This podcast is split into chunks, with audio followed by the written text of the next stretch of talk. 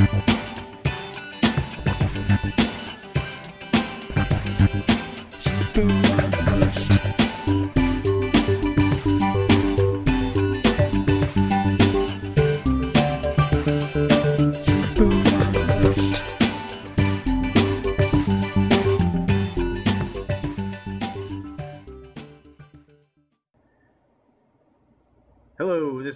Sleeper and the Bust. Welcome. This is episode number 121. And uh, joining you for the first time as your host uh, is Nicholas Minnix, and I'm joined by everyone's favorite uh, compadre, you know, Sarris. Everyone's Well- favorite uh, guy. Guy, I don't want to, you know, I don't want to go. Uh, I don't want to start using names that we that we use behind your back or anything. Oh, I got it. All right, all right. Well, we're starting off your your reign of terror uh, with a bang. yes, Reign of Terror. Uh, it's gonna be it's gonna be nasty. Uh, so I, obviously uh, we've been kind of hit or miss with the podcast lately, so we want to do our best to make it up to you, the listeners, and uh, cover some interesting topics. And uh, um, first off, is coming into the week is some interesting news is that Clay Buchholz's spot in the Boston rotation is not very secure. It's it's an interesting situation given uh, he has not he's been pretty shaky in a number of starts recently, particularly in his last start. I think he lasted less than two or three innings, gave up like five or six runs, velocity was down, and that seems to be a running theme. Uh, I mean, wh- what's your take on that as far as uh, what the outlook is? I guess short and long term.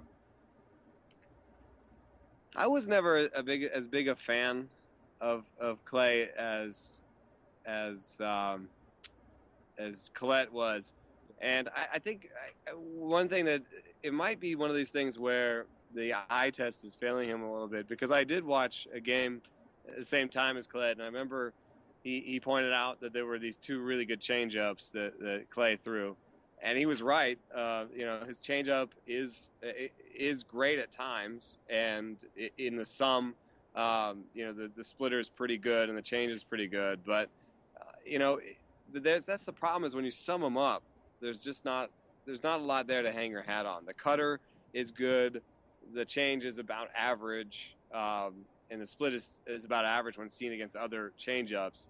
And the fastball this year at least has been bad.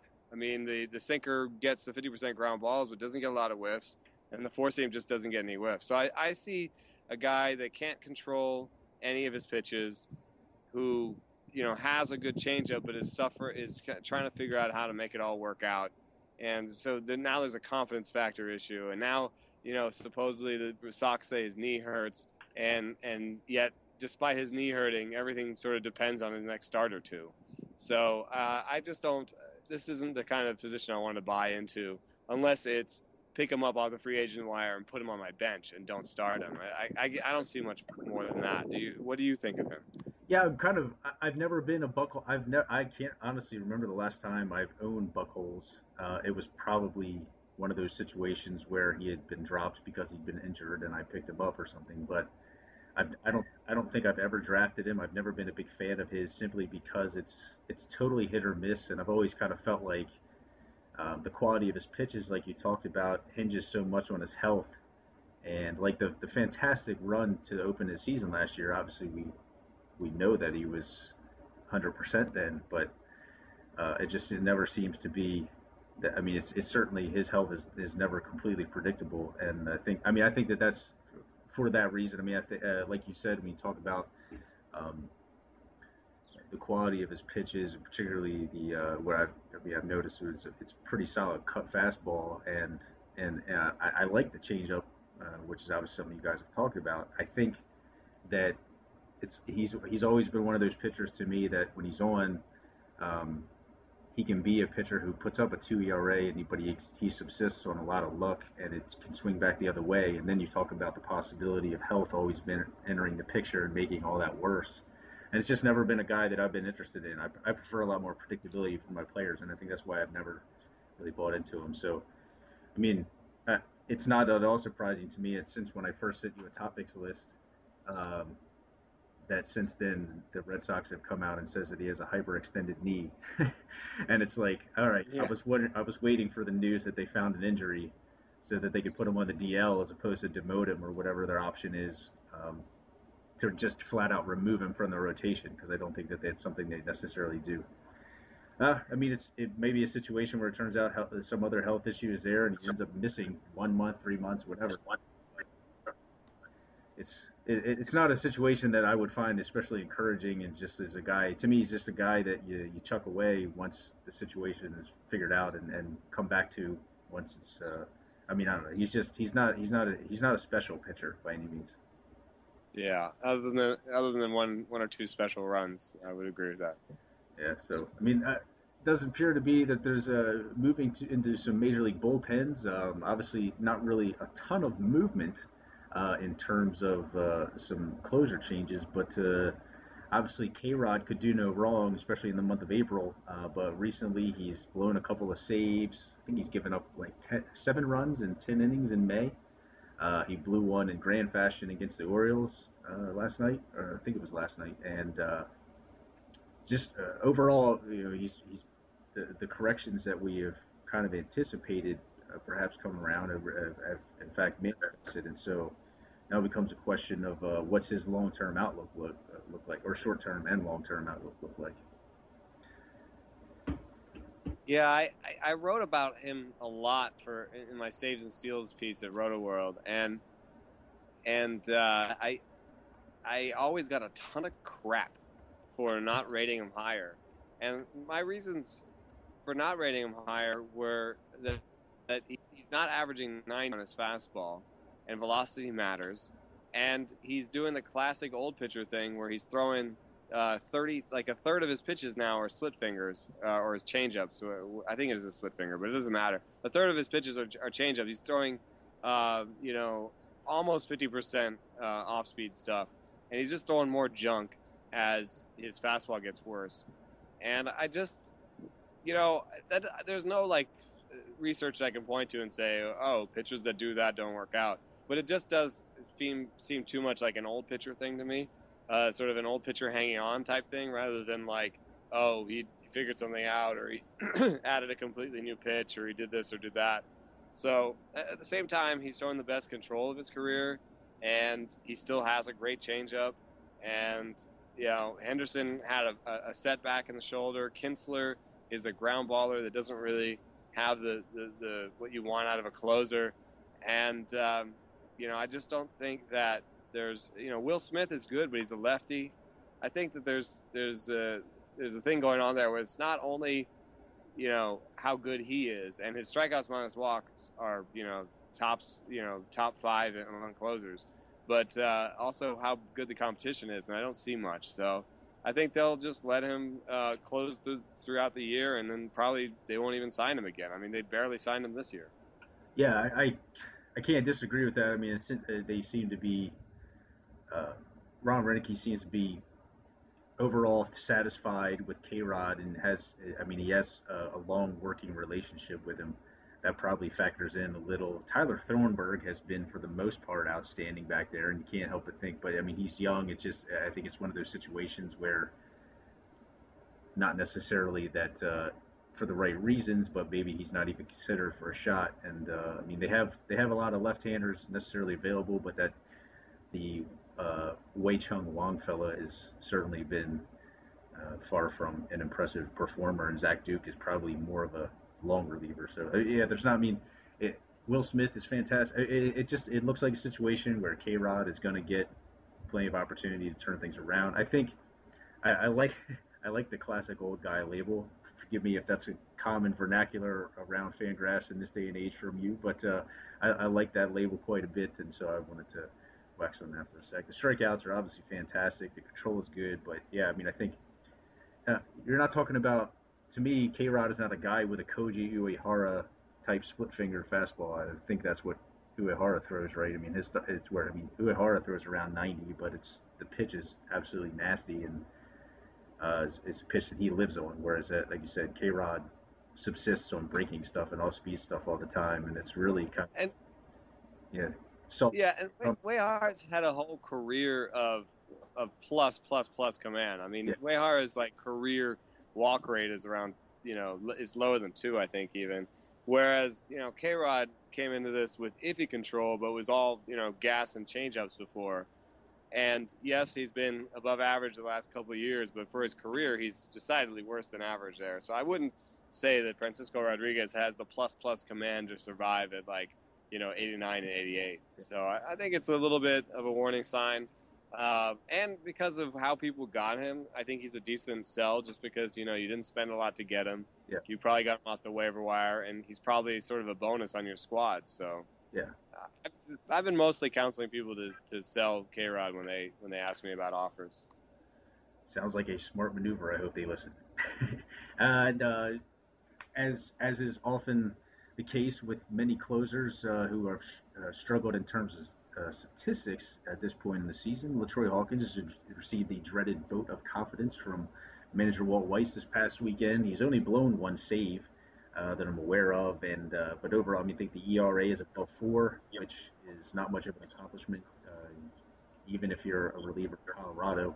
Um, so we know that the there there are a couple of other options there uh, behind him, and folks came into the season thinking. even even folks who bought Hawkins in their drafts, thinking, okay, it may only be a matter of time. So, what is the time are we looking at here as far as the matter goes? I have to think it's soon, man. I I, I feel like um, you know I, I have to think it's soon. The the I, there was like a moment last week where LaTroy Hawkins had the worst strikeout rate among the 759 closers that had come for him since 1990 so there's 759 closer seasons, and he was the worst, right below Dan Kolb in Milwaukee in 1994. so I don't think anybody wants to have anything in common with Dan Kolb. And you know, another thing that makes it so bad is that he's allowing all these balls into play in in uh, in Coors, and Coors doesn't actually inflate homers that much. It inflates balls in play a ton. And it's because of those big outfields that they built to keep in some of the homers, and now they have these huge outfields with, you know, they, they their, their outfielders can't co- can't cover them. So I have a feeling this is only going to get worse. He just lets too many balls in play. I know he has plus command. He has, you know, an average ground ball rate. That's just not enough for me to say, oh, he can survive. Um, and now he's giving up homers too. So I, I just don't see it uh, working out. You know, as old as he is. And I actually like Adam Ottavino because um, Ottavino is I, have liked uh, Rex Brothers forever, but Ottavino is the one who's pitching the eighth inning, and Ottavino is a righty, and Ottavino has the strikeout rates, and Ottavino has the gas. So you know, it, he really he clicks most of the boxes for me. Maybe Brothers is a little more more gas, but ever since Ottavino went to the bullpen, he's been a revelation for the Rockies, and I think uh, he could be the closer for them for easy. I, I totally agree, and that's um, media at some point recently asked Weiss who uh, if if Ottavino would would at some point maybe get a look as closer, and he said that that's something he could envision uh, you know, some point in the short or long term. He said, yeah, that's something I would definitely, I think I could definitely consider. Um, no, no real elaboration or anything like that, but you got to figure. Um, I mean, there's there's an array of things that are working in Ottavino's favor, and then, uh, and he said, you know, big factor for me is his experience, things like that. And Ottavino, I was looking it up, and he was a closer in college. And not that this, you know, it shouldn't make a big difference um, because at this point he's performed in a lot of uh, high leverage situations. Uh, to for Weiss, I think that that's. Uh, but if, if, if that's going to factor in at all, I mean, I think that he's he's certainly been a lot more deserving than especially more of the brothers who has. I mean, he's walked something like seven per nine innings. Is is that's a, and that was a that was an issue for him at times. Uh, last season, after he become the closer, he went through a pretty rough stretch for close to a month, I think. Uh, just it's, it's considering that he's really effect, a really effective left-hander. I don't know that they have any other really effective left-handers in the bullpen there, but uh, just everything smells to me like eventually uh, Ottavino is going to get a long look as closer, and uh, it's, it's, not a bad move. I mean, Ottavino is a fantastic pitcher, and he's really proven it for the past year and a half or more. Yeah, managers don't prefer lefties. I think for the reasons that you're kind of you're hinting at, what we're talking about with the with the you know how many other lefties are are worthwhile in that bullpen. So, you know, if you put a lefty in your closer spot, that means you have to find another lefty somewhere behind him. And uh, so, for the most part, uh, lefties are about half as become closers about half as often as the as you'd expect given the population. Yeah, yeah. Boone Logan is the other, and he's actually been kind of a disappointment as a free agent signing. So, I mean, it's uh, I, I, think to preserve brothers for left-handed bats, I think both are pretty good at ret- retiring hitters of either hand. I'm just kind of going on assumption there, but. Uh, uh, yeah, Ottavino is a guy that I mean, uh, you and I both put in three bucks for him uh, this past weekend in tout, and uh, I was a little disappointed that you were defaulted to you. But uh, oh, that's how it happened. yeah, I mean, I don't, uh, I don't know if I, I, don't know if that's it made it forced you to uh, to victory to three because of that, but uh, uh, I I had put in three for him also, and I think that uh, uh, either based on the standings or whatever else. Uh, yeah, there's there's uh, there are many convoluted rules in the FAB determination in, uh, for tout, but uh, yeah, I was disappointed. Well, it's interesting because we both chose. Well, we might. I don't know if you put money down. We both chose to not put as much money down on the Chicago situation. Yeah. As as the winners did, and I put in a bid for for Belisario and Webb, but I, I I didn't put in a big bid for either, just because it seems a little bit up in the air, and I didn't want to spend money on the loser in that battle. And I just felt like I could hang on to Ottavino for a couple weeks, and he would give me good rates and ratios, and then maybe be the closer. Yeah, absolutely. Uh, the the Chicago situation doesn't really interest me at all because it's just it's just not a lot of great pitchers there. They're not a lot of very good pitchers there. and uh, I mean, I put in I put in zero zero on Belisario, and I read your column on him. I agree. I wouldn't have forgotten about him. I think he's perhaps the most qualified. I mean, used to as far as his, his time with the Dodgers, he would occasionally get a save chance there, and was really effective. And the ground ball rate is great. I don't blame the White Sox for targeting him as a player to acquire. They did that with a number of guys this offseason, and I noticed they really targeted heavy ground ball rate. Smart, smart on their part, but uh, there's not a lot of um, efficient pitching there. I think otherwise, it's just not a situation I want to spend money on, and I need enough help in, in whipping ERA as it is without without having those guys blow it up in any given week. I, you know, another thing that I found about about save opportunities was that uh, the teams that score a lot of runs get a little bit more save opportunities, and teams with strong bullpens, not just the closer, um, tend to. And that's that's easy. You get a lead and you keep it, right? I mean, it's it's it's basic baseball, but uh, I do think that's sort of valuable in thinking about this because you know no matter no matter who comes out of that scrum, and I think it's Belisario also partly because of money reasons. Daniel Webb has some things going for him, but he also, if they make him expensive now, then he'll be expensive when they're trying to build a competitive team, you know, when they're trying to win now. So I think Belisario makes sense as a stopgap.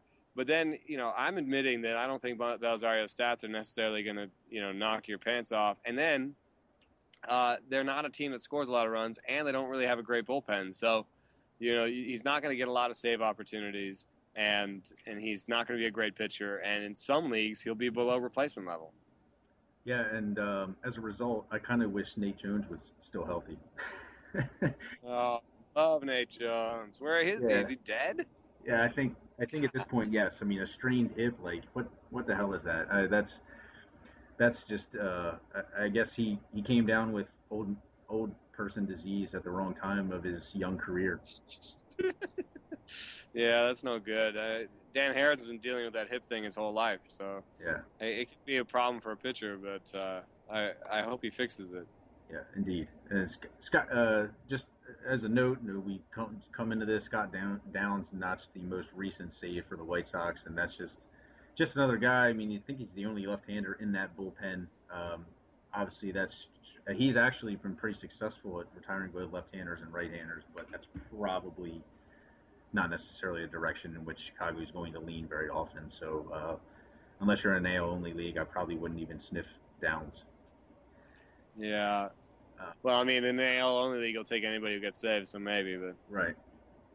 Uh, and so moving on to uh, in Baltimore, uh, obviously we know that the Matt Wieters situation is is it's up in the air at least uh, right now, but uh, in the meantime, they have made a move in an attempt to kind of patch things up with the trade for Nick Hundley. Uh, they dealt Troy Patton. At this point, Baltimore has kind of a number of pitchers that uh, who are out of options, and they'd be probably happy to swap just about any of them for a working piece. And so Hundley, I think, is more than more than qualified. Uh, but uh, I mean, what, what, do you think of this move in terms of uh, his his viability now? Obviously, he was stuck behind uh, stuck behind a couple of catchers in San Diego, and really had kind of lost his opportunity to be a part of the future.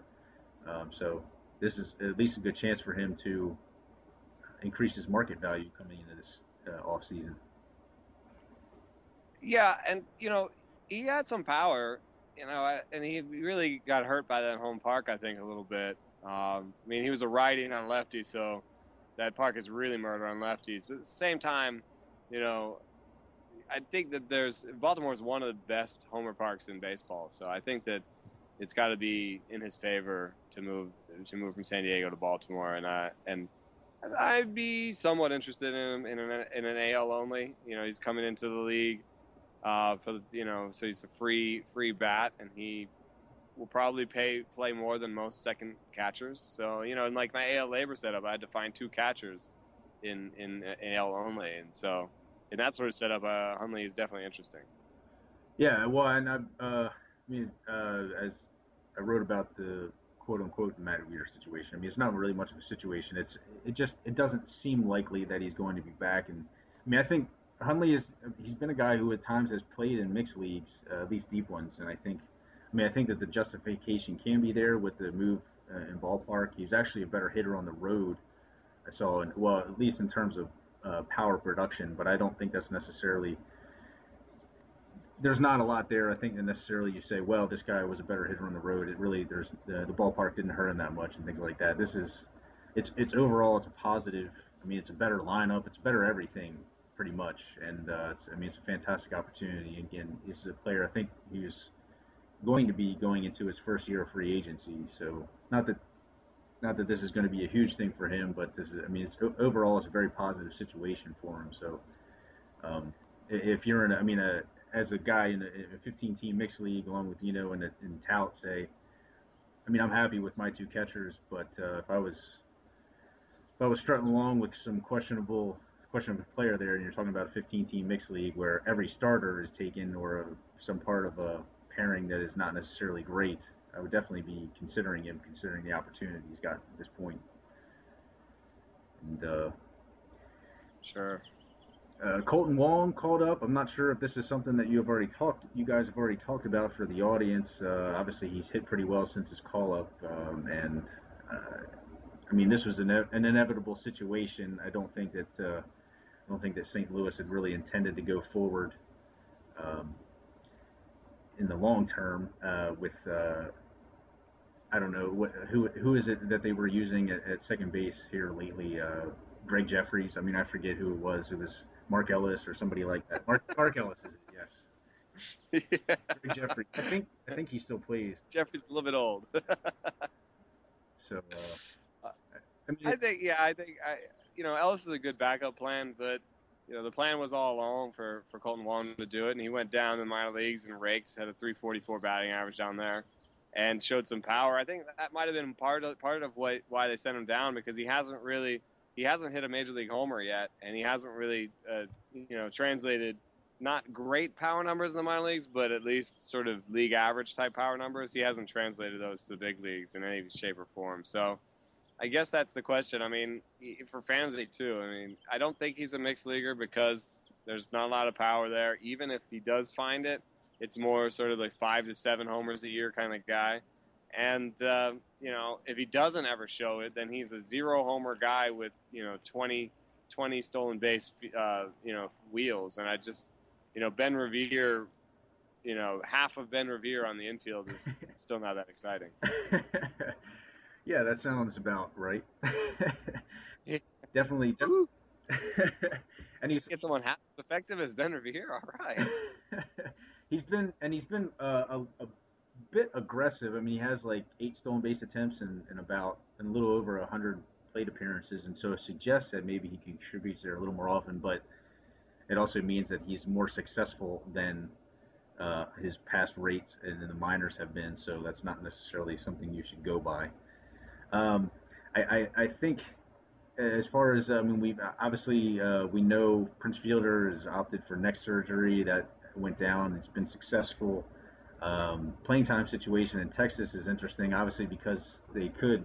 It's possible that they dip into free agency if they're not happy with um, what has happened uh, with with their uh, with the situation that they're looking to solve. At, at, basically, they've they've thrown Michael Choice into uh, the DH spot, and so I mean, looks like it could pay dividends. Uh, also, looks like it could be a big failure if he continues to strike out at the rate that he has been.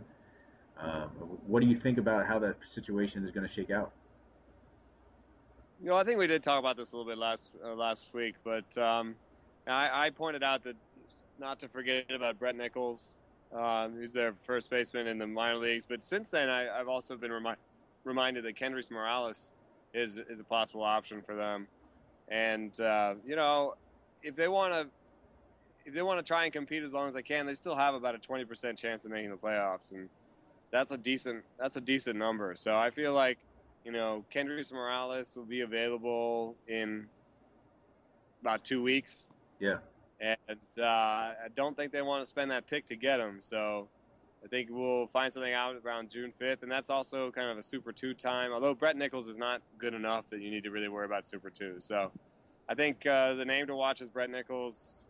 Michael Choice, you know, with better luck on batted balls, you know, maybe he can hit 240, 250, but I'm, you know, I don't know. It, it, there's something underwhelming about the line right now. Yeah, I can't disagree with that. I think that uh, uh, the Morales situation I mean, that's the Morales prospect is probably what obviously what's most intriguing about it. And I think it's like you said. I mean, this is a team that I think they've exceeded expectations in terms of what they uh, what they have accomplished at this point in the season, considering all the injuries that they've had and then continued to add. Uh, on top of that, I mean, they are getting Derek Holland back here probably sometime in the next month or so.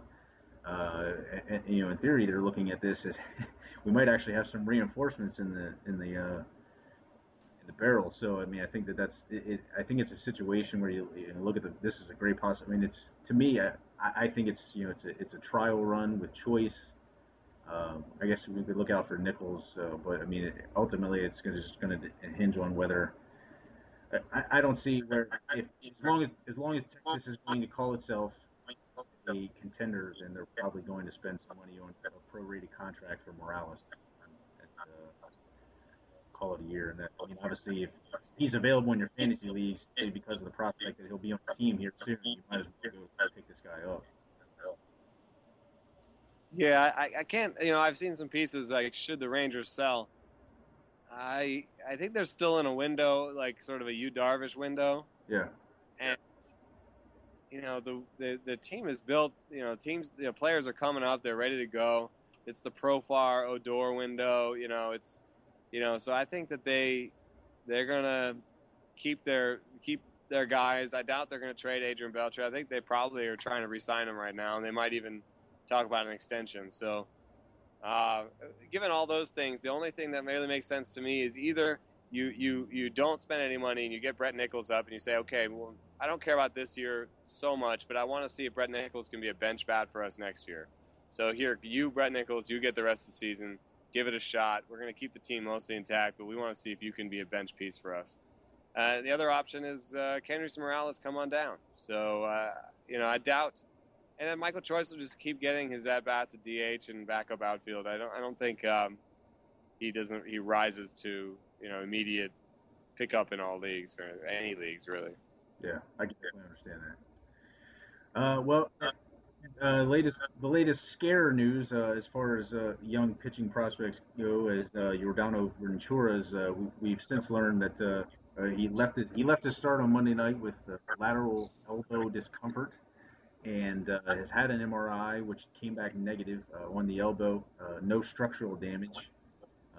right now, they're just saying that it seems like he's going to miss a start. This is a guy that obviously is kind of a piece of their future. Uh, say handle with kid gloves. I mean, what?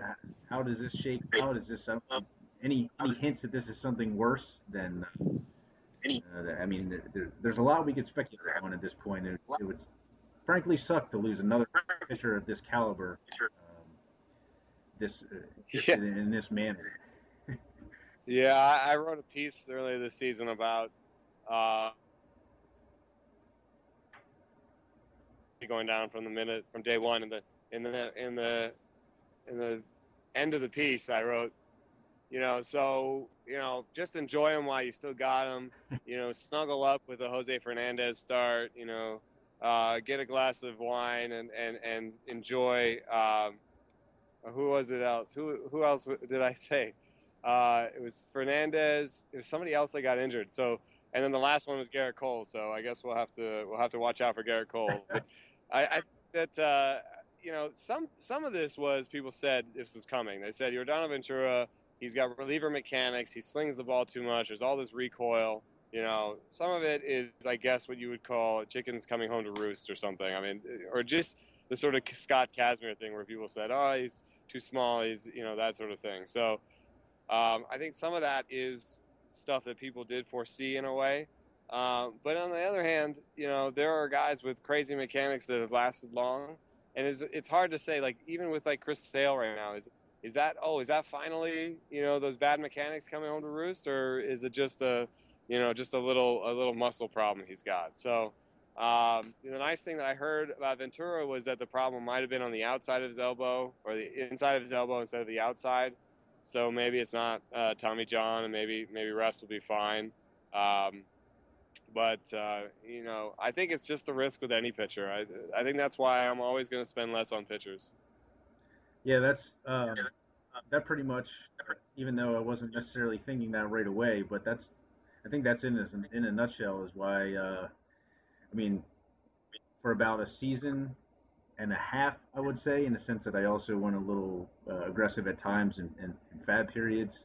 Uh, I wanted to buy into some of my colleagues' views uh, that that pitching was earning its keep, and and uh, even in some cases was more valuable than hitting, et cetera, et cetera, et cetera. And just uh, just sorry, but more and more often I'm finding that that's not necessarily true, and and uh, it, it, it's just it's you're you're attempting to win a, a, battle that's a losing one more often than not. It seems like you're just uh, you're, you're attempting to buy into too many too many too many variables as far as health goes, especially when these guys throw really hard.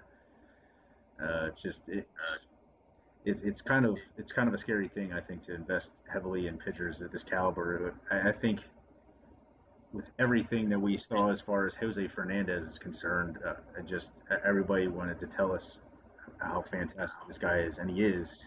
And then this happened to him, and they were there seemed to be absolutely no forewarning that this was coming, other than that he was um, Cy Young basically for a full year. I mean, he was he was virtually unhittable, and then and then he was injured. So, no thanks for. yeah. Well, uh, can you? I've actually got to go. I uh, the the clubhouse has been open for 20 minutes, and uh, I'm losing my window. No problem. I, I certainly understand. We thank you for uh, for joining us here uh, on the 121st edition of Sleeper and the Bust, and uh, it was a pleasure as always. We look forward to getting back into a more regular uh, schedule with these in the very near future, and uh, hope we've been of some service to you. If you have any requests or questions or anything like that, please feel free to leave those in the comments, and we look forward to coming back at you uh, in a couple of days. Yeah, thanks for listening.